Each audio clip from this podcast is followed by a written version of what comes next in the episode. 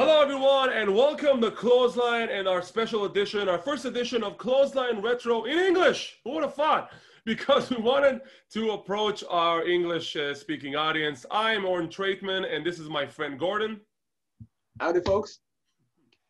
And here we are, we are here at Clothesline Wrestling, are doing our own reviews on various programmings, on various uh, organizations, AEW, WWE, New Japan Pro Wrestling, and all that. And we decided to take a look back at the older years, the the yes years of uh, professional wrestling, and to tell you that from our experience as Israeli fans living in Israel, of how we were exposed to WWF and how we began to even watch WWF here in Israel.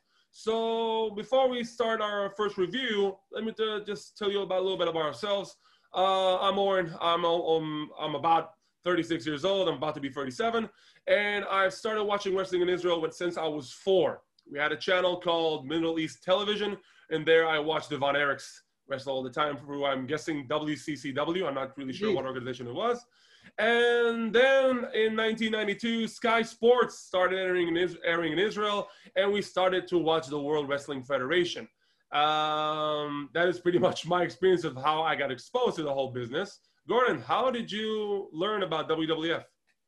First of all, you've described it beautifully. This this this entire uh, entire run of um, of uh, how wrestling got to Israel. First of all, uh, we should we should point out that this is kind of a brand new concept of the two Israelis talking about wrestling back in the day. Now, keep in mind, bear in mind, English isn't our native language. And th- for, for this purpose alone, I have brought this Hebrew English Hotel, hotel, I'm sorry. Dictionary. It's a dictionary, I'm sorry, I apologize.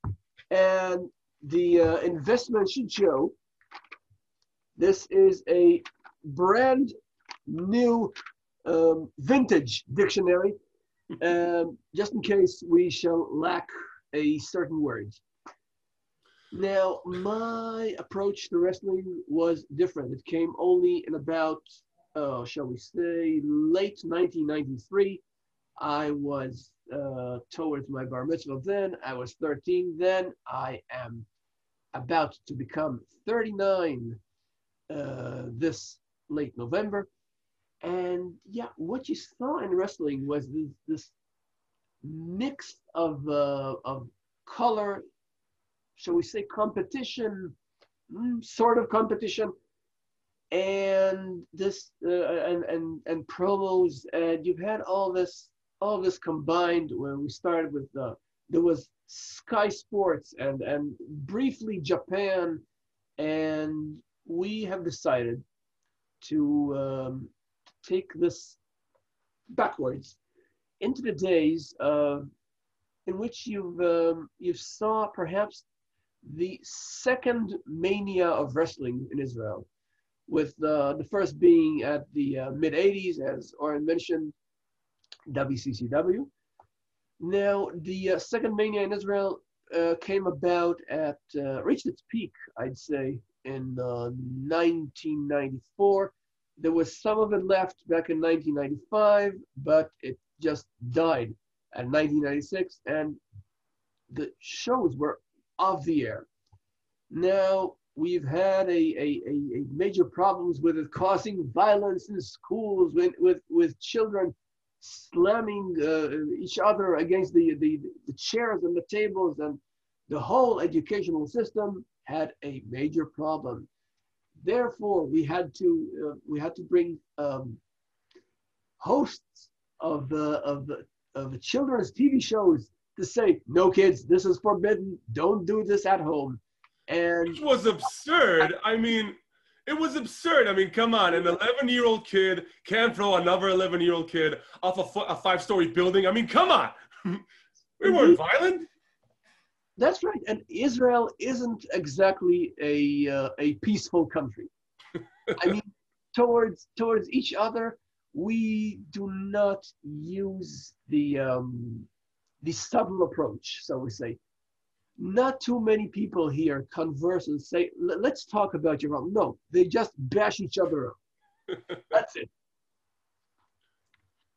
but overall, we're still civilized and we still are very much, very, very much wrestling fans. So when we started this project, the Clothesline Wrestling Channel, we wanted to do our own variation of how we review wrestling and even talk about the good old days. Um, and like I said, when Israel started watching WWF, it started in the mid 90s. And the first event that aired on Israeli television for WWF was WrestleMania 9. But we figured, hey, we're going to start this thing right. We wanted to talk about the entire year of 1993. So we were able to, uh, to procure a video cassette of Royal Rumble 1993. Beforehand, we watched it. And this is our review of Royal Rumble 1993 and it came from from uh, Sacramento, California. And our broadcasting team is probably one of the best broadcasting team of all time: Gorilla Monsoon and Bobby the Brain Heenan. I swear, I love these guys, and it's a shame that they didn't do any more pay-per-views afterwards. Monsoon and Heenan, shall we say briefly, they had uh, what you call it. They had this this magic, this chemistry, which few others had and and it showed. Uh, you could see these people. I mean, character-wise, couldn't stand each other. Backstage, uh, to the best of my information, best of friends. But um, to, in order to uh, pass along this this quality of commentary, you had to rely on this um, dynamic duo in um, in lack of a, of a better definition. But yeah, that is what you saw. Exactly. You saw a great broadcasting team. You, you could hear in their every word and every emphasis about how the way the way they describe the matches, the way they feel so emphasized. I'll still remember to this day Royal Rumble 92, Bobby Heenan, It's Not Fair to Flair, the greatest rant maybe in all of broadcasting. I swear to God, that, that thing was just magic uh, to my ears. And speaking about Royal Rumble 93, this was the first time since the, the event's inception that the winner of the Royal Rumble will receive a title shot at the World Wrestling Federation champion at WrestleMania. Here's my question. You had this event since 1988. This is like your sixth edition. How did you come up with this stipulation only now? I wonder just the same. I mean, come, I mean, it, it just looks obvious. You had this gigantic event like the Royal Rumble. 30 superstars. It started with 20 and then it moved on to 30 superstars. Mm-hmm. And vying for what before this? Vying for what? Just to win the match?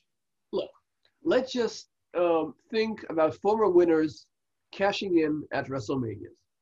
That means a Hacksaw Duggan winning the first one, probably facing, I don't know, um, back then you had the champion Duggan versus Hogan. No, I don't think Maybe so. Maybe Andre, you know, because of the whole debacle. Let's think about the guys coming into the Rumble as champions. Um, Big John Studd facing Randy Savage. no. And of course, 1990, Hogan facing himself, even a ago. So, you see so, but 91 made sense. 91 made sense because he won the Rumble and Sergeant Slaughter won the championship at the Rumble, so they faced each other. And 92, of course, the title was on the line at the Rumble event. So then, then we come here, 1993. Yes, indeed. So also, I think uh, you viewers should uh, should know about this. Myself, I can't be considered a current fan. I'm sort of a former fan and what you call um, Nostalgic. The, resident grandpa of uh, of uh, the uh, the Israeli audience. Whenever they get something old enough, they uh, they come, everyone come forwards and, and, and just state, how about reviewing so and so? And when I can assist, I do just that. So there will be some older references in, in, in this uh, in this review. So just just so you'll uh, you'll see this as too much of a surprise. And we'll gladly hear it. So, with that, let's start things off. The first matchup on the card for the Royal Rumble 1993 was a tag team match between the Beverly Brothers and the Steiner Brothers. Um, Gordon, your thoughts about the match? Steiner Brothers, as much as above decent wrestlers, which they were, seemed very much to be out of place in the WWF. I see it as sort of a collision between, you know, uh, quality wrestling and um, and cartoon wrestling, because first of all, this match um, is, is there, there's something of a pattern here, which we'll keep on seeing through this evening, in my opinion, at the very least. Um, it is somewhat of a sleeper match, and not in the good sense, because it has tag team wrestling, it has uh, uh, decent wrestling. Yet, I didn't feel like too much of the crowd were into it. Perhaps at the beginning more so, but during uh, during the middle, it was it was kind of um, dormant, shall we say? That's what my feeling was. Well, the way I look at it is like this. First of all, I slightly disagree because I do think the Steiners were over with the crowd. Um, funny thing about the matchup, the Steiners come in rushing in. They're scared off Howard Finkel, and then we go into the match. And from the looks of it, someone forgot to tell the Steiners that they're not. This is not a one-sided affair. That the Beverly Brothers should get a little bit of offense because the Steiners are demolishing the Beverly Brothers and then it comes to a point where the, the Beverly's has to do something very um, very radical to change the tide of the match. Like the Steiners, maybe they didn't they, they just didn't care, or they just simply forgot. Oh yeah, we're supposed to give them like a, an offense maneuver or something. And then uh, after that, the match ended with, uh, of course, uh, Scott Steiner performing the Frankensteiner, an amazing move by Scott himself to this day. I think he's one of the main one of the many few, eh, the only few big men that can actually perform that move with a guy his size, uh, maybe even an innovator of the move, if I'm guessing. Uh, and also two things that really bother me. Number one, if you see this event on the network, they cut off the Beverly Brothers music and put something generic in there. Why? Stop doing that. I don't know. owns, Beverly, owns? The Beverlys had such a good entrance theme why would you? I don't know. Can't you just pay royalties for, for this entire thing and get over with? Who owns the rights to the Beverly Brothers music? I mean, come on. Let- I don't know. Lanny Poffo. I have no idea. Perhaps the genius yeah. or or or or, uh, or what's his name? Uh, John Tullos, coach. Maybe. And speaking of Lanny Poffo, the genius, the manager of the Beverly Brothers, where is he? He's gone. He's he's not even here in this matchup. Did he leave the company? Nope. I have no idea. Frankly, I really have no no idea at all. That that was just that was just bizarre. Anyway, um, a pretty decent opener. Very very weird uh, dynamic because the Steiners thought this was a one-sided affair. They didn't give the Beverly Brothers any chance. They worked really really stiff with the Beverly Brothers. By the way, they almost killed them. And yeah, the Steiners won the Frankensteiner, and that was the first matchup of the night, the first opener. After that, we move straight along to the second matchup. Intercontinental title on the line, champion Shawn Michaels facing Marty Jannetty. And these two have had a very wild, wild history uh, and rivalry between them. It all started about a year ago when the Rockers, they were a team known as the Rockers, and they had a falling out when Michaels threw Marty Jannetty into a, winch, uh, a window in a set of the barbershop. That was an interview segment with Brutus the Barber Beefcake. And then only a year after Marty made his triumphant return to WWF, they picked off exactly where they left off. And Marty, while he was he was trying to attack Michaels with a mirror, you know, retaliation, he hit his manager Sherri, instead by accident because Michaels pulled her in the way of the mirror. And then the whole uh, dilemma towards this matchup was in which corner would Sherri be? Because you know she was Shawn Michaels' manager, but he never called her while she was in the hospital. He never cared. He never sent her any flowers. So, you know, when the guy treats you like that, ladies, I mean, come on, you're going to give him another chance? I don't think so. But still, the question before, and I'd like to, if you know the answer, I would like to know that. There's a year gap between the rivalry when it began and when it came uh, to this moment. Why a year? Where was Jannetty? Frankly, I have no earthly idea. But it is Marty Jannetty we're speaking about it, it, it could be I don't know. Well, you've probably heard about his, uh, uh, shall we say, current affairs. So anything can happen with with with uh, Marty Jannetty from I don't know from suspicion of murdering people through a storyline to only God knows what. But let's let's just um, focus at the match itself. Let's put the focus, the spotlight on the match itself. I'll give, the, you the, I'll give you the I'll give you the heads up. What do you think about the match? These two had better matches. They are capable of so much more. Now, to the best of my recollection, the rumor has it that just it was just Jannetty doing his stuff literally backstage and showing up, shall we say, intoxicated to the match, which, um, well, you saw the result.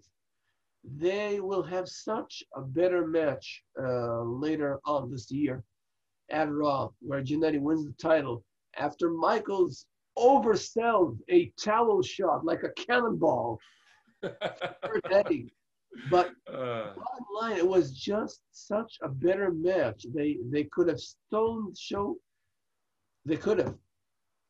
The bottom line is they could have. It didn't happen. Speaking about the match itself, I thought I thought the match was okay. I did not know, or maybe I didn't even remember that Marty Jannetty was supposedly intoxicated throughout the matchup because it didn't show. Uh, throughout the matchup, Michaels works on Marty's shoulder. Uh, it comes to the point where the referees get knocked out and knocked out, sorry. And then Sherri Martel enters the ring. No, sorry, Michael steps to the outside. He tries to talk to Sherri, and she slaps him across the face. He comes back into the ring. Marty grabs Michaels, tells Sherri, hey, come on, hit him, hit him again. She takes off her shoe, and when she tries to hit Michaels, Michaels ducks and she hits Jannetty instead. From there, Michaels performs a super kick that pretty much turns Marty Jannetty upside down and he pins him for the victory. Michaels retains the championship. Afterwards, Sherri runs backstage. Mean Gene tries to talk to her, and she's all hysterical. And then I don't know if it was planned or maybe they just lost the uh, they lost in touch for about a moment. But then Mean Gene just screams at her, "Sherri, calm down! You're hysterical." And I have no idea if that thing was script or not, but it, it was just gold on it was just gold on the mic. And from there, Michaels, they, they confront her. She yells at him, You said you love me. And then Marty and Michaels keep at it, fighting backstage. Uh, good ending to this match. And that, and that scene backstage with Mean Gene, priceless. Simply priceless. Well, I'm glad you liked it. I'm not a fan of Okerlund myself. I think he can be um, a, shall we say, a decent uh, interviewer. But if um, once he goes overboard with the mother-in-law jokes, I'm sorry, that, that just dates it to, to no avail.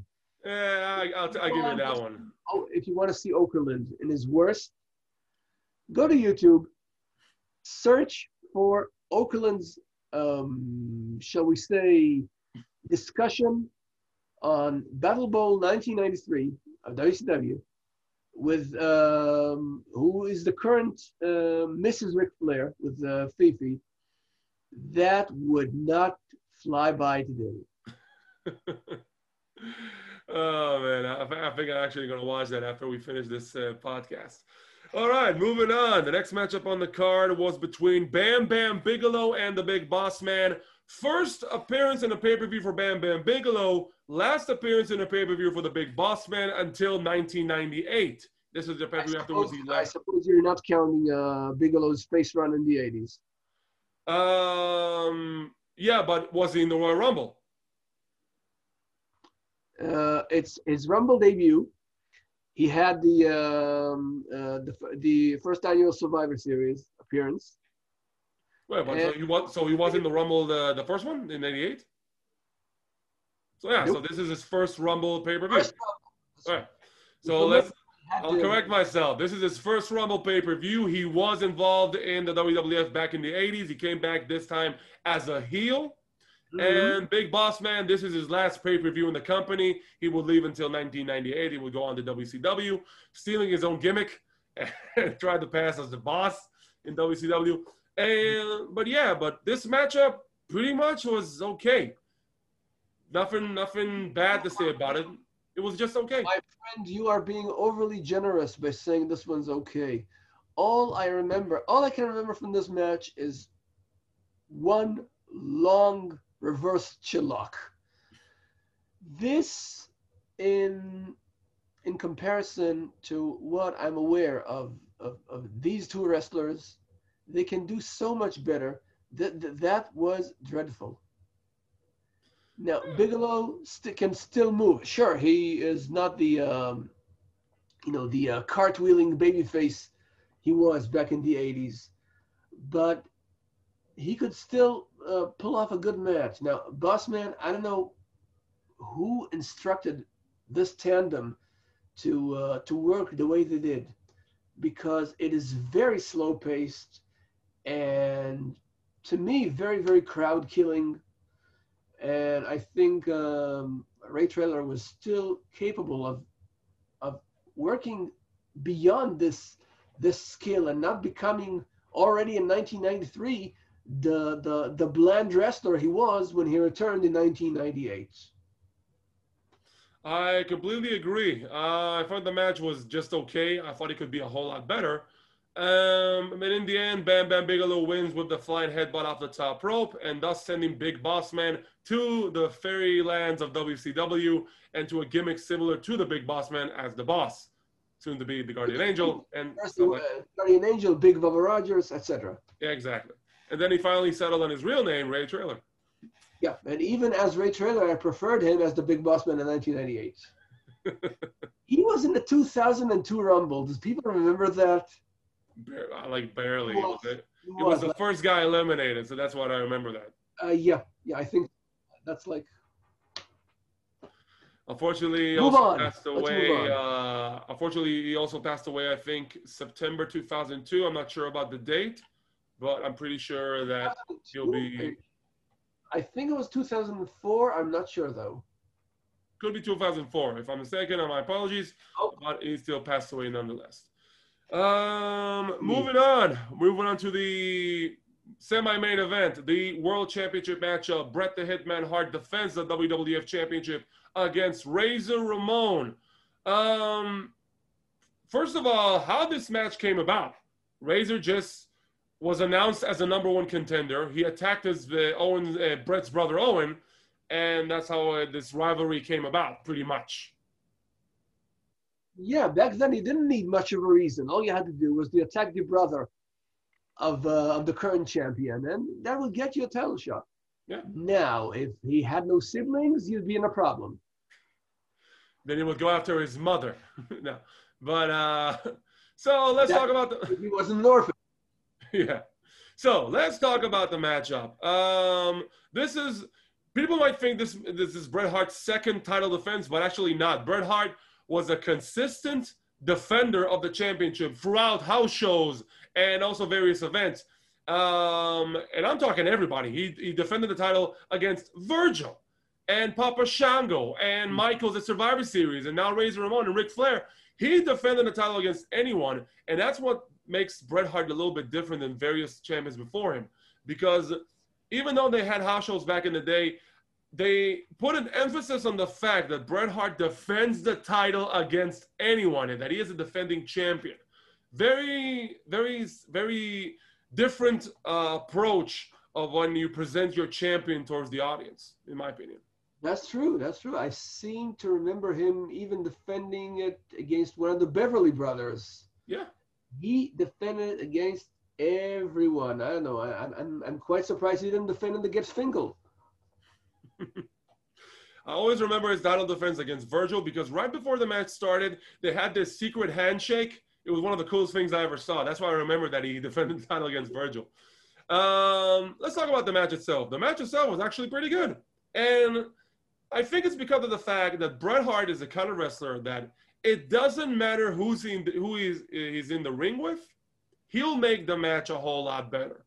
And I think he even elevated Scott Hall's Razor Ramon's game in this matchup. If that's just, that's just my opinion. Okay, you're entitled to your opinion. What do you think? I should say, um, Razor was very good to me as a contender. I couldn't picture him as a champion. I've told you this before. Uh, match itself, not bad, even though I preferred their uh, King of the Ring match. I This completely one agree. Is this one is a little bit uh, too much relying on the uh, technical side, which uh, Hall wasn't exactly known for. Uh, he was more of a power wrestler, but eventually it is verging on the uh, not bad slash good match. I completely agree. The match, I believe, was a very good matchup. Again, because Bret Hart elevated the whole game of uh, Razor Ramon. The ending came when uh, Bret Hart was able to uh, lock in the sharpshooter while they're both lying down, turn him over, uh, shades of SummerSlam 91, and Scott Hall, Razor Ramon, uh, yells to the referee that, uh, that he submits because you can't tap out in those days. You have to actually say you're submitting. Uh, and yeah, Bret Hart retains the championship. His parents are sitting in the front row congratulating their son. And yeah, it's a good look for the Hitman when he comes out of this matchup as the winner, the defending champion. Like I said, Bret Hart in those days was something different, something that WWF was trying to change as a, in their approach of how do you present a WWF champion. And I think Bret Hart was just the right guy at the right time for that for that thing. He was. He was uh, very, very capable of uh, of working a uh, a good to great match. I think I seem to remember it was Hall's only submission loss in the company. Yeah, I think so. I think so because they, they just they turned and face slightly afterwards, and well, faces do lose by submission less often. Yeah. No, no, that doesn't matter uh, in which way you look at it. Um, yeah, as we said, uh, quite uh, quite a reasonable match, although I completely agree. And with that, we come to the main event, the Royal Rumble 1993. And like I said, the winner of the Royal Rumble will face the WWF champion, whoever it may be, at WrestleMania 9.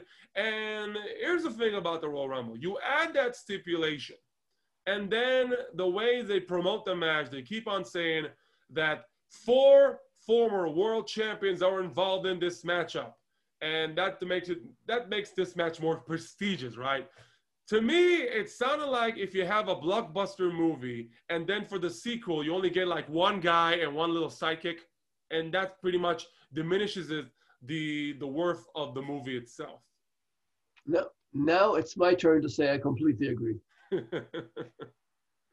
I mean, when you look at the odds, I mean, it's not like last year that even though you had, last year the title was on the line and you had you could say that you had a lot of competitors that could win the Rumble, like Undertaker and Sid and Macho Man, and even Piper could have made history if he would have won the Rumble last year. Um, this year, you look at the field, and it's really, really uh, narrow. I mean, what do you got? Randy Savage, Ric Flair, The Undertaker. It is quite the uh, thin field.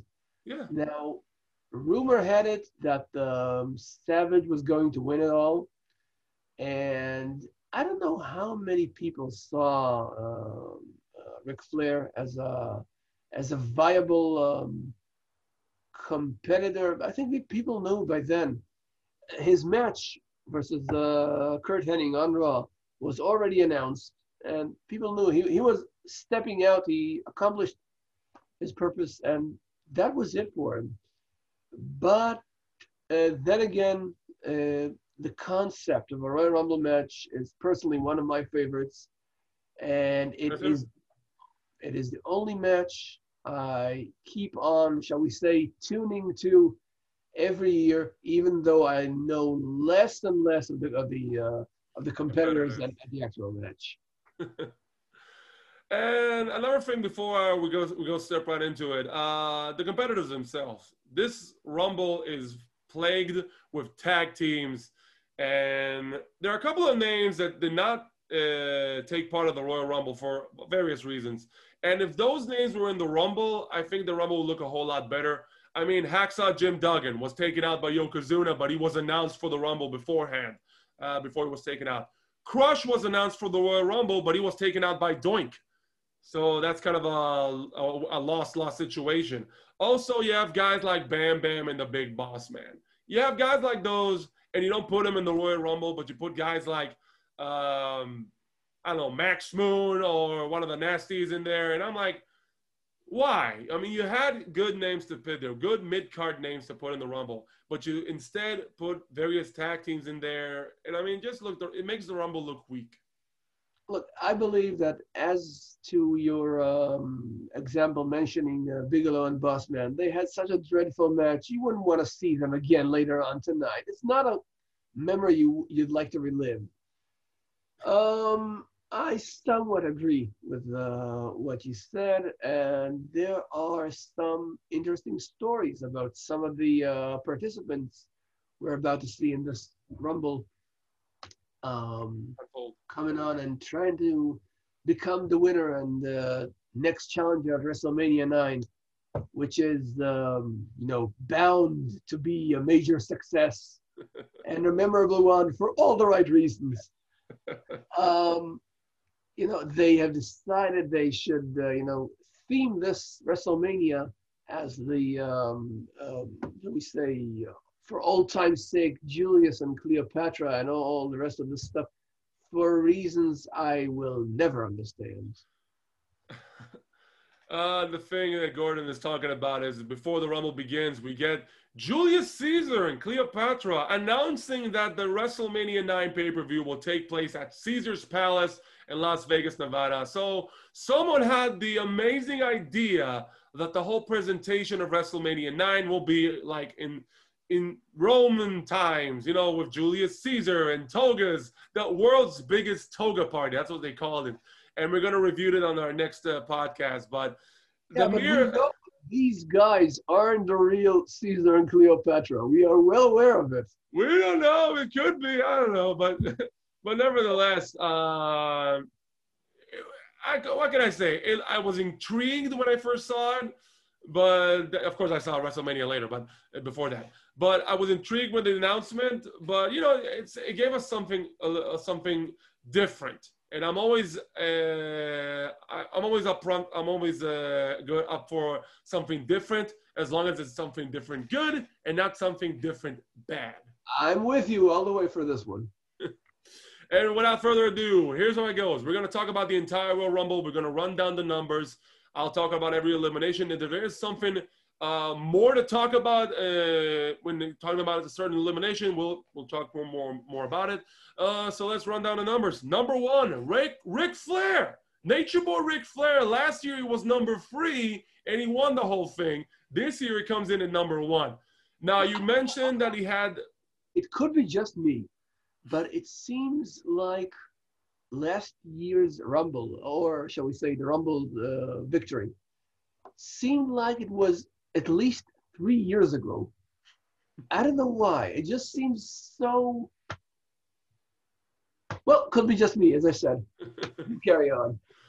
Well, it happened just one year ago, but I know I know how you feel because the whole landscape of wrestling changed throughout 92, 93. You come into 93 and what do you got? You don't got Hulk Hogan. You don't got the Ultimate Warrior. You don't got a lot of people that were at the top of the landscape in, in WWF in those days. And you come into 93, it's a, it's a brand new field and it just feels different. And that's how you feel when Ric Flair enters this Rumble and they tell you he won it last year. That was last year? Yeah. yeah. Seemed like last decade. not last last decade.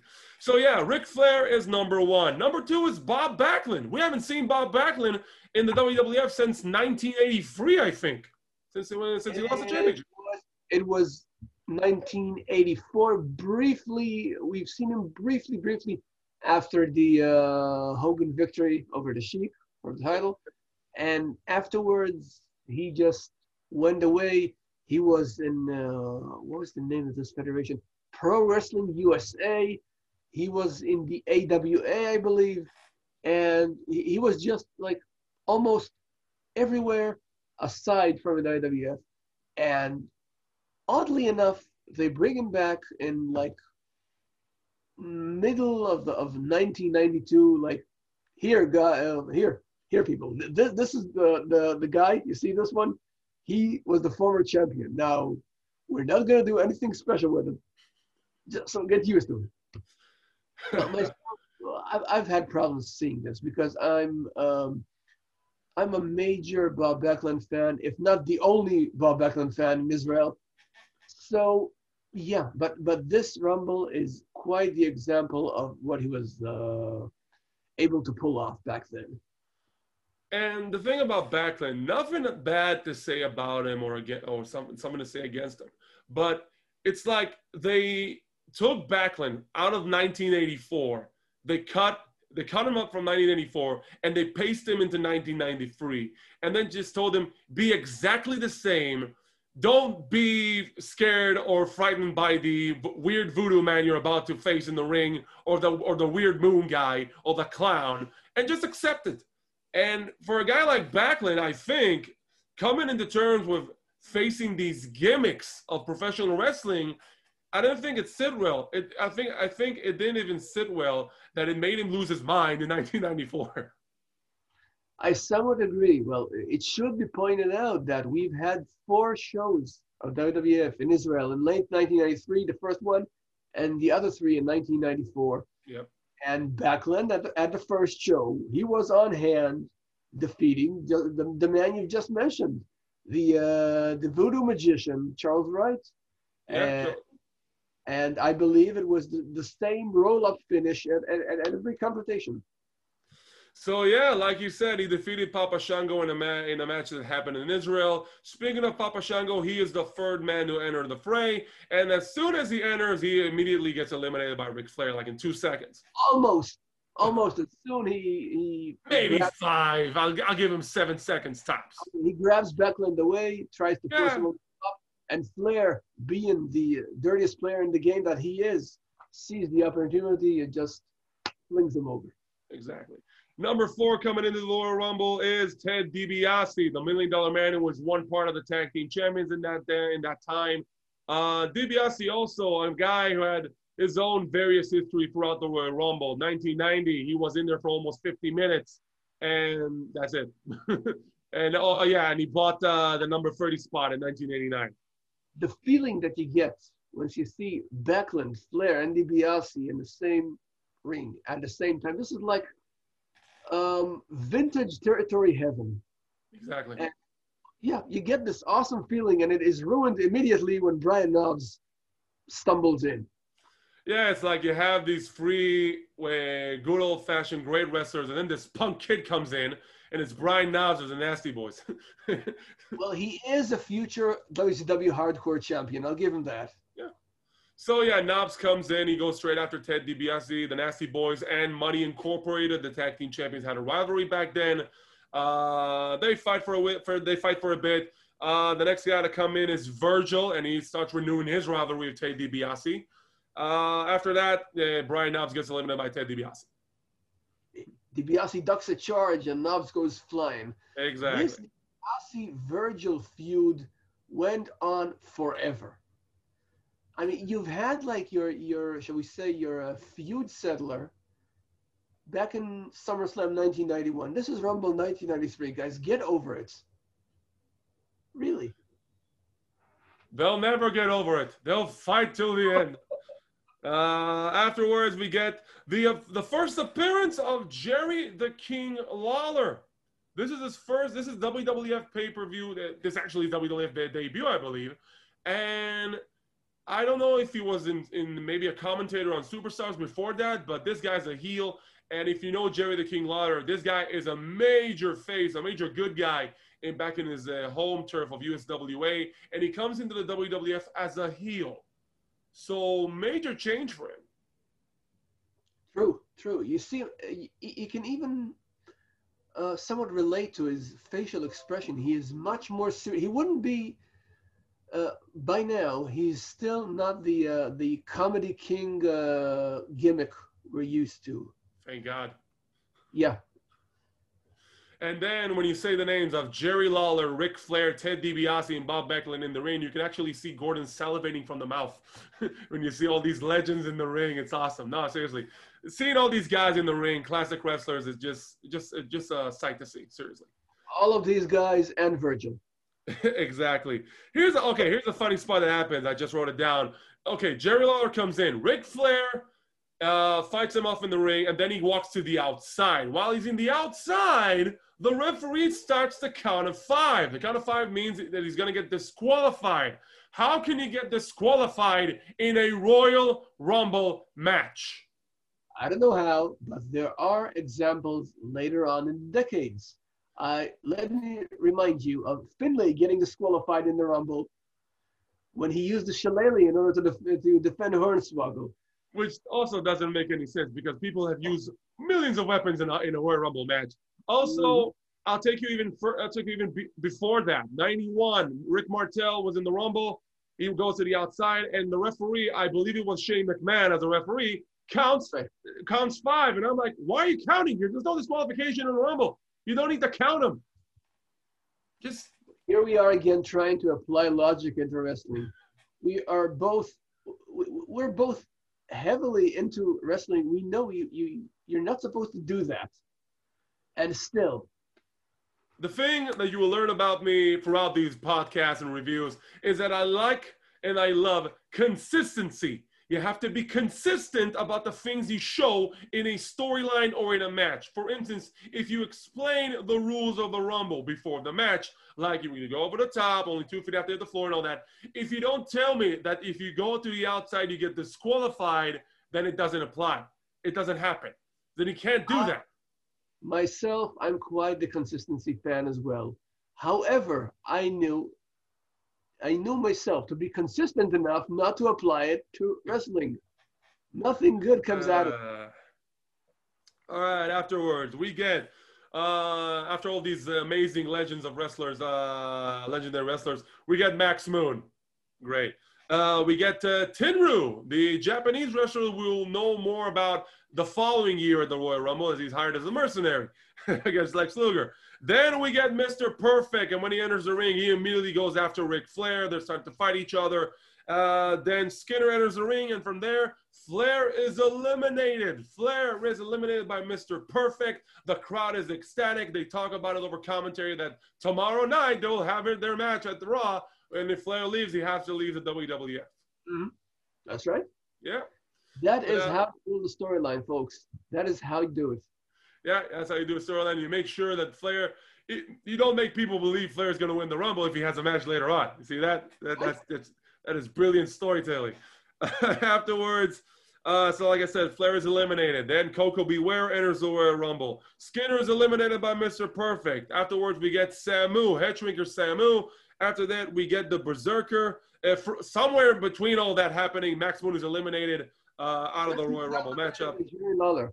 Yeah, Lawler was sent to the turnbuckle, and uh, Moon followed with some sort of uh, I don't know what that was. Seemed like a crescent kick. Something he hit like once, and he tried that again. And once you repeat a spot, Lawler was smart enough to avoid it, and out goes Moon. Exactly, because he read the rules before the Royal Rumble, so he knows exactly what to do in that situation. Uh, so yeah, so Max Moon's eliminated. After that, Jerry Lawler is eliminated by Mr. Perfect, and then in a in a show what I could just simply describe as an ultimate survival test, Mr. Perfect literally fights for his life as Ted DiBiase and Koko B. Ware and Jerry Lawler from the outside of the ring try to eliminate him. And seriously, if there was a man trying to survive in the Royal Rumble in one of the most greatest showing of of uh, of survival fortitude in a Rumble match, this is it. I have never seen anyone fight for their life as Mr. Perfect had in that specific spot. You are correct, sir.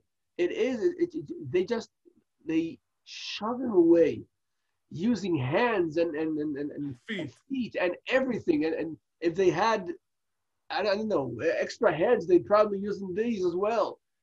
But that is something that, to my understanding, you don't see in wrestling nowadays. It's it's lack of passion. I don't know if it's a lack of passion, but it's more of not understanding how that thing would affect the audience because if I if I talk about the Royal Rumble, the Royal Rumble concept, if you win, you get a championship match. I will fight with teeth and arms and legs and whatever I got to stay in that ring. And the way Perfect tried to stay in the match is the way anyone participating in the Rumble should be if he is in that situation. If someone or or a lot of people try to eliminate me from the Rumble, I will hold on to the ropes, to their legs, to their arms, to with my teeth, just to stay in the match. And when you see this kind of spot, you don't see those these kind of spots in these Rumbles these days. And I don't I don't understand why. It's it's it's it's amazing storytelling when you see a guy trying to survive for his life in the Royal Rumble matchup. Well, suppose I'll go I'll go with the flow. Go I'll go your way. Suppose we try to apply logic and consistency the way you like it so much. He was in three previous Rumbles. In one of those at 1990, he was the runner up. Yep. And he failed. So I believe that frustrates him even more this year to be eliminated. I completely agree. I completely agree. Uh, all right, moving on. Uh, so afterwards, The Undertaker walks into the Royal Rumble. During that time, also, wait, yeah, the Berserker's already in. Undertaker comes into the Royal Rumble. The Berserker takes Bob Backlund to the outside through the ropes. They're both not eliminated. And he attacks him in the outside with a chair. You know, you, missed, uh, you missed Virgil's elimination. Virgil is, I, it's, it's, it's tough to, to notice, but right. somewhere, somewhere uh, where, where the pileup on uh, Perfect happened, Berserker big booted him to the outside. No one cares. It's Virgil. one cares. Apparently I did either because I didn't even read it, write it in my notes. So yeah, Virgil's eliminated, I guess. And so, like I said, Berserker attacks Bob Backlund on the outside with a chair. So yeah, you allow that outside the ring, fine. Consistency. uh, afterwards, The Undertaker goes to town. He eliminates Samu. He eliminates Tenryu. And then Terry Taylor walks in. Terry Taylor walks out because he and Koko B. Ware fight amongst each other. And then they get both eliminated by the uh, Berserker? Nope. No, by Ted DiBiase. By Ted DiBiase. He eliminates both of them. Afterwards, Ted DiBiase is eliminated by The Undertaker. And while he is eliminated, The Undertaker fights against Berserker. Backlund still on the outside, by the way, when all of a sudden, this humongous, seven feet tall, gigantic man walks into the ring. Nobody has any idea who he is. Nobody knows what, what, what Harvey Wippleman does with the, with the guy. He stands right next beside him, looks like a midget. And this guy is enormous. Over he seven, blocking the sun. He's blocking, literally blocking the sun in an indoor arena. He walks into the ring facing the Undertaker. The crowd is in awe and shock. He doesn't even understand, comprehend what exactly goes on, what goes on in the ring. Taker stand next to this giant. He is a foot shorter, and we don't even get the name of the guy. The guy we we we come to learn to his name is Giant Gonzalez. And Harvey Wippleman brought him into the World Wrestling Federation as retaliation and revenge for Undertaker burying Kamala in the previous pay per view. And yeah, Giant Gonzalez dominates The Undertaker, eliminates him from the Royal Rumble, even though he's not an official entry. And yeah, and then he, he keeps attacking Taker near the ring post with his leg, and then he walks off. because that is the kind of thing you do once you're Ugandan giant is losing to this dead man, all you got to do is get the contract of El Gigante from WCW and th- get this this former basketball player to the ring and put him in a Neanderthal suit and make him attack a dead man. Uh, look, we we joke and kid, but uh, but the thing is, uh, uh whoever reads Harvey Wippleman's book. Yes, there is a book, and they can get an um, a quite quite the um, the review, shall we say, of what exact problems El Gigante had. He couldn't tie his shoelaces. Wilton had to do it for him. And in his because of the suit. Oh and in his in his last days, um, Whipple had to uh, support him financially because uh, the uh, Argentinian uh, government just collapsed, and he had to send him money for food, and it was quite a sad story. I know not exactly the um, the uh, shall we say uh, current Kurt Angle, but still, he was you know he was a sight to behold, but he was atrocious in the ring. I completely agree. Uh, he wasn't that good of a wrestler in the ring, but when you speak about that sight of seeing a guy towering over the Undertaker in the matchup, and then you ju- you're just you're just in awe. You're just in shock as a kid. You are simply terrified, and you can't even go to sleep because you're seeing this giant demolish the Undertaker in a way no one has demolished him till that point. Uh, so yeah, Taker's eliminated, but he still hangs around in the ring a little bit until he recuperates and was able to walk back to the backstage. In the meantime, uh, Damien Demento, while all this going on, he was entering the Royal Rumble. Afterwards, while still this was going on, IRS was entering the Royal Rumble. So now we got Damien Demento, Bob Backlund, and IRS in the ring. They pummeled Bob Backlund. He was almost beaten to death. When to the save comes Tatanka, the Native American. He enters the Royal Rumble, and then the name just keeps flying in. Sags of the Nasty Boys, Typhoon of Natural Disasters, Head Shrinker Fatu, and then Earthquake comes into the Royal Rumble, and the first thing he does, attack his tag team partner Typhoon. I'm going to give you a story right here. First of all, it should be pointed out this is the, uh, how can I put it gently, the um, not so good half of this Rumble. It is quite dreary. And um, where shall I begin the story? Okay. First of all, regarding Tatanka, rumor has it that he wasn't in the ring while Max Moon was in the ring because Paul Diamond, aka Max Moon, had an affair with Chris Chavis's wife. Whoa! And in order to avoid some real blow up of uh, the uh, the Native American sending this science fiction dude all the way to the moon. Literally. Decided to avoid having both men in the ring at the same time. Wow. That's one. Number two, as for the uh, uh, the natural disasters explode. Um, several uh, several years or several months prior to his death, John Tenta, aka Earthquake, was very very active indeed in the uh, uh, WrestleCrap forum, and he had a section of his own where you can ask him questions, and he explained, uh, to the best of my memory, that both men knew they were on their way out of the federation and they wanted to do something special and memorable. They knew they wouldn't have a blow off.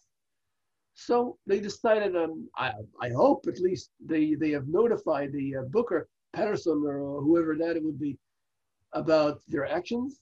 But basically, that is the explanation. So they, they just wanted to do a send off by, by their own, do something different, so they went at it? Yep.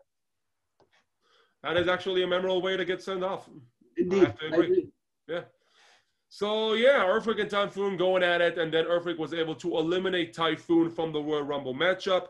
Um, afterwards, we get the Caribbean sensation, the Caribbean legend, actually, Carlos Colon.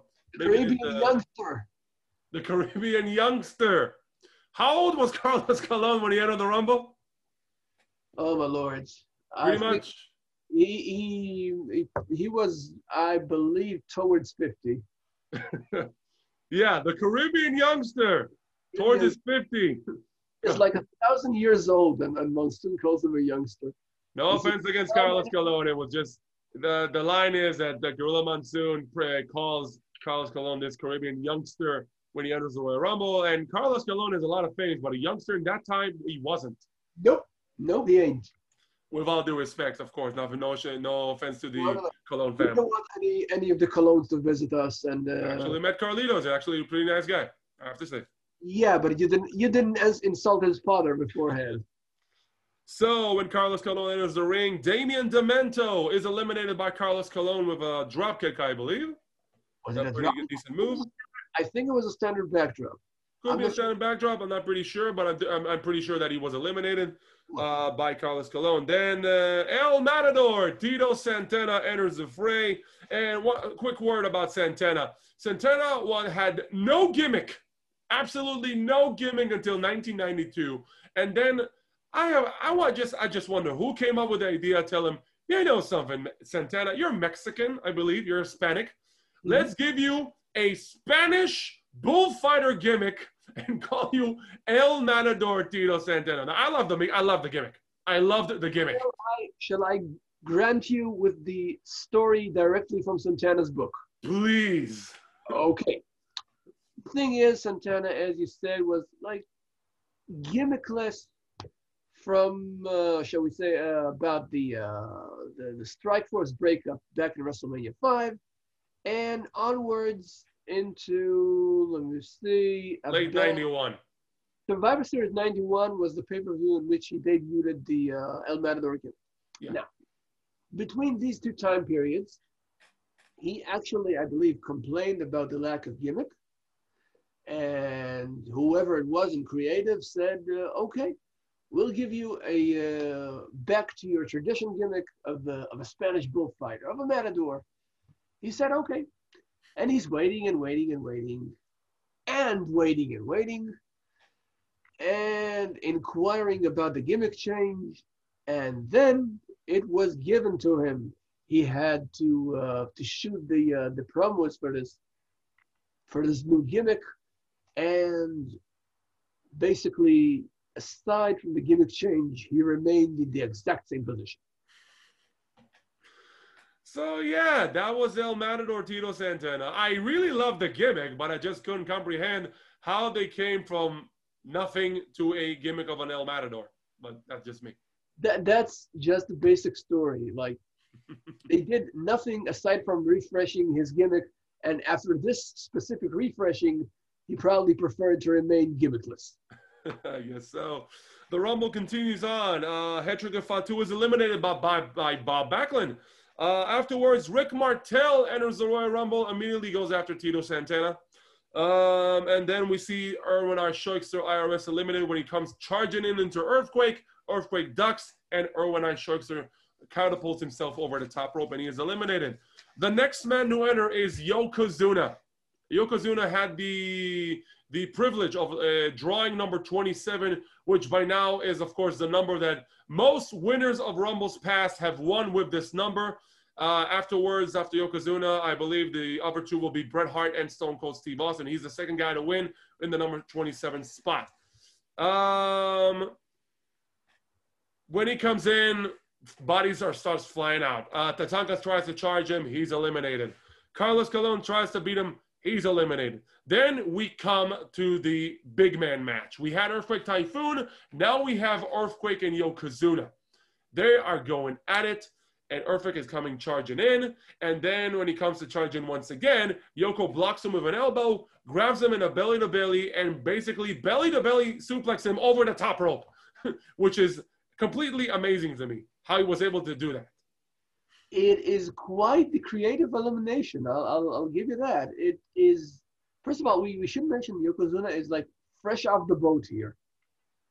He is, he is, he had the, his uh, Survivor 92 uh, debut versus uh, versus Virgil, and that is basically it. He's got nothing to show for. No, um, nothing of, no build of, up, no momentum, no nothing. Just one win at Survivor Series. A guy in a in a in, in a sumo fighter gimmick, well, he's given this despite being Samoan. It's it's somewhat of a mess, but still, he is quite um, quite a threat yeah, it's quite the threat, and basically one of the odds-on favorite to win this because who could who could throw him over the top rope? I mean, the guy's over 500 pounds at this point. Uh, the Rumble continues on. As Earthquakes is eliminated by Yokozuna, Owen Hart makes his way to the ring. Then we come to the Repo Man. Now, explain to me what exactly is the Repo Man? Because when you look at him, he looks like a thief. But he tells you that he's a man who repossesses stuff. Like if you're late on your car payments or something like that, he will repossess your car. But why does a repossessed guy dress like a thief? How does that even work? I cannot vouch for this gimmick. I can tell you this. He sneaks into the ring. and while sneaking into the ring, of course, he tippy toes into the ring. And that, of course, means the others, the other wrestlers in the ring won't hear him. Doesn't matter that the buzzer hits and everyone knows to look towards the entranceway. Who's coming in? Ah, that's the guy that tippy toes in. That's probably no one special. Yeah, so here's the thing. I loved the gimmick. I think Barry Darsow did a tremendous job with the Repo Man gimmick. I I love this theme music. But I love the whole approach of Barry Darsow when he comes sneaking in to do a move. It was awesome. But the connection between a repo man and a thief, it just doesn't make any sense. Like the name doesn't make any sense, but it worked. It absolutely worked. Is non-existence. so yeah, Repo Man comes in. Santana tries to recruit everyone in the ring to eliminate Yokozuna, and Yoko just beating him up one at a time, and he's able to get out of that situation. And then we come into number 30, and it is Macho Man Randy Savage at number 30. Uh, like we said, we had big, we didn't have a lot of big names in this Rumble matchup. And the last name to be in this matchup is actually the last number is Macho Man Randy Savage.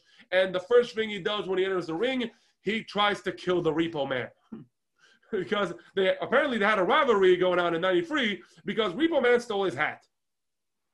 Yeah, those were more simple times. a lot of simple times.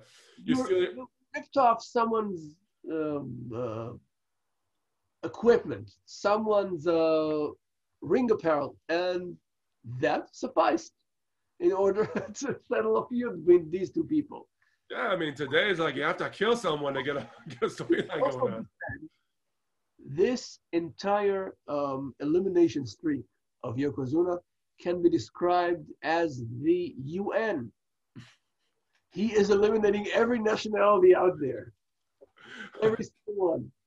I completely agree. From Spanish to Native Americans to um, Caribbean and and others along that. So all 30 participants are in the ring. Uh, like I said, Macho Man immediately attacks Repo Man. Uh, Tito Santana is eliminated by Yokozuna. Sags is eliminated by Owen Hart, who they were actually a, kind of a mess up because Sags was holding, I believe, Rick Martel. Rick Martel ducked. Owen Hart drop kicked Sags out of the ring. Afterwards, Owen Hart tried to charge Yokozuna. Yokozuna throws him uh, also out of the ring. Also, I think almost breaking his ankle. Yeah, very, very painful spot. Yeah, very, very fearful spot. Uh, For reason, we won't see Owen Hart again on pay per view until the Survivor Series. Yeah, because of that. No, actually, on pay per view, not. But we did see him in action on uh, around SummerSlam, SummerSlam time when he faced Jerry Lawler in a one on one matchup. Uh, yeah, I think so. Yeah. He loses, I believe, the uh, King of the Ring versus the Papa Shango. Yeah, yeah, he was in the King of the Ring, like the Dark Show against Papa Shango for the USWA. Only at the Survivor Series. Yep. And we'll talk more about that when we reach that uh, pay per view uh, King of the Ring later on. Uh, so Repo Man eliminated by Randy Savage, and we come to the final four: Backlund, Rick Martel, Yokozuna, and Randy Macho, Macho Man Savage. Uh, Rick Martel, this is probably the highest he has ever gotten in the Royal Rumble match because he was in the final five two years ago. So this is it. Final four. Rick Martel tries to fight Backlund, and Backlund eliminates him. Now, when you look at that situation, Martel drew number 26.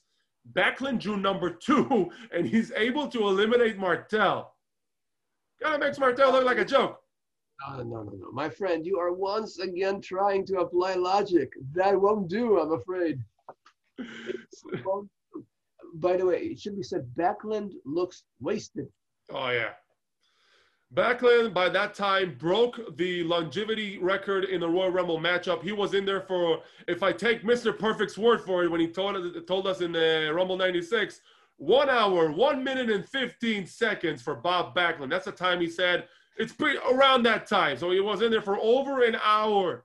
He broke the record from last year from Ric, Flair, Ric Flair's record and he is completely out of it. He's wasted. He's tired, but the crowd cheers for him like maniacs. He completely has the crowd support. But Yokozuna at that time, he tries to fight him, but Backlund tries to fight him off. A drop kick Yokozuna try, starts to uh, step back. Another dropkick. He leans toward the rope, and Backlund says, "This is it. This is my shot." He comes charging in, and Yoko throws him over the top rope. Just like he would do at the 1996 Rumble.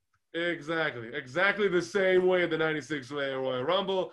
Uh, a sad story about Backlund, but what a story! I mean, drawing yeah. number two and going almost all the way into the final three people in the ring and lasting over an hour in a match for a guy that making it making makes his comeback to the WWF, this is this is awesome. But what's he got to show for it? At the, uh, absolutely uh, nothing. At, at, next WrestleMania, he gets a nothing match versus Scott Hall. Why? I, I, I don't I don't really get it. Because it's about the new generation, Gordon. It's about the new generation, and Backlund has to be humbled. Who cares if he was an hour, one minute, and 15 seconds in the Rumble? He needs to lose at WrestleMania but we'll talk about that uh, when we get to WrestleMania 9. So we're, we're down to two Randy Macho Man Savage and Yokozuna. And if you think for a second that Savage will be able to take that 500 pound monster of a Samoan, of a sumo machine over the top rope, they're absolutely out of your mind because, yeah, Yokozuna demolishes him. He demolishes Randy Savage. He squashes him like a million times. Leg drops him in his face. And then the ending came when Savage makes his triumphant comeback. He does a clothesline. He does that, that double axe handle off the top rope. Yoko goes down. He, he, he lies on the mat. And maybe the strangest elimination in Rumble history. Savage climbs the top rope. He lands his patented signature elbow drop on Yokozuna. He tries to pin him in a Rumble match Yokozuna kicks out, and from that velocity of a kick out, Savage is thrown over the top rope and onto the floor. Yokozuna wins the Royal Rumble. What the hell was that? I suppose you're looking for an explanation. you this is, you'll get you'll get none.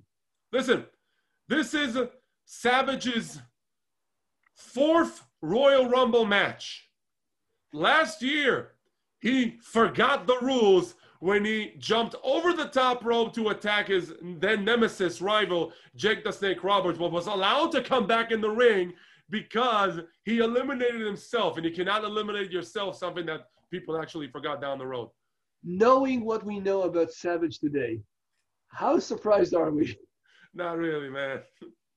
Not really. So, yeah. This is Randy Savage. He is a dynamic personality, and he sometimes forgets what it's all about. So there you go. Yeah, the enthusiasm got the better of him. He tried to pin Yokozuna. Yokozuna kicked him completely out of the ring. And yeah, Yokozuna, in his second pay per view in the Wrestling Federation, um, is basically he started his career in the WWF about three months ago, and he's already challenging for the WWF Championship at WrestleMania 9. An incredible feat, an incredible accomplishment, and a signature by the company that says, We are building this monster all the way till the end. We're, we're putting a rocket to him, maybe a couple of rockets, you know, he is 500 pounds, but a couple of rockets to him and tied him straight to the moon. He's going to WrestleMania. What do you think about the winner of the Royal Rumble and the Royal Rumble match itself? This is quite complicated because I love the Rumble mostly uh, based on Backlund's performance. Rumble itself was, uh, shall we say, not bad. The matches were very, very, shall we, how can I put this, average at best. Shall we rate this? Yeah, uh, according to our uh, line racing Channel rules, Every event will be graded 1 till 10, and there even is a 0 if the show was a complete catastrophe. Um, Gordon, I'll give you the first, uh, the, the first privilege. Grade this event 1 till 10, and there's even a 0 if the show was a complete catastrophe. What is your grade for this event? Since I've mentioned what I think about the Rumble, I should concentrate on the other matches. These matches, again, they weren't bad they had something going, just not in um, not not in fourth gear. Let's put it this way. So I'll place it in um, six and a half. All right, very well. So here's my pretty much review of the Rumble itself. It was a decent Rumble. It was an okay. The matches were okay. Nothing that I'll probably remember until maybe tomorrow. Uh, as for the Rumble match itself, uh, it felt a little bit disappointing because I'm a huge fan of the Rumble. Like Gordon, this is my favorite event of the year. And when you look at the Rumble, uh, you look for big names to enter it. And when the prestige of fighting for the WWF Championship is on the line for the first time, you would think that the Federation would try to procure even bigger names for this matchup because of the amount of uh, of the opportunity that that presents before it uh, with, for the winner of this matchup. And all you got as for big names are The Undertaker, Ric Flair, Randy Savage. That's it. Three big names. Maybe you can add Perfect because of his major rivalry with Ric Flair, but still, three big names, and that's it. Pretty much all the car, all the other wrestlers in the match were in the match, except for Yokozuna, which they build up tremendously in this match, were just mid carders and low carders and tag teams, which diminishes his diminishes uh, the importance of the Royal Rumble matchup. When it, even especially when they have a title opportunity on the line. Could you see Backlund as the dark horse? If they were planning to do something with Backlund, then Yokozuna could not have been in this Rumble because I can. For the first time I see Yokozuna in this matchup, I can't see anyone getting him out of that ring. Anyone. I mean, maybe Earthquake, but that guy couldn't get the job done. So who, who could? Who could? Man, seriously. Maybe The Undertaker, but he was eliminated earlier on.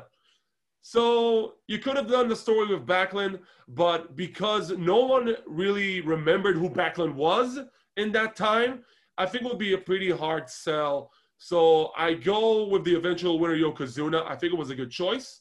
But mm-hmm. the, the entire participants in the matchup were a little bit disappointing. My grade for this Rumble, a 6 out of 10. I think it was a decent Rumble. I think it was an average Rumble, a little bit more than average, I could say, but not one of the best Rumbles that I can remember.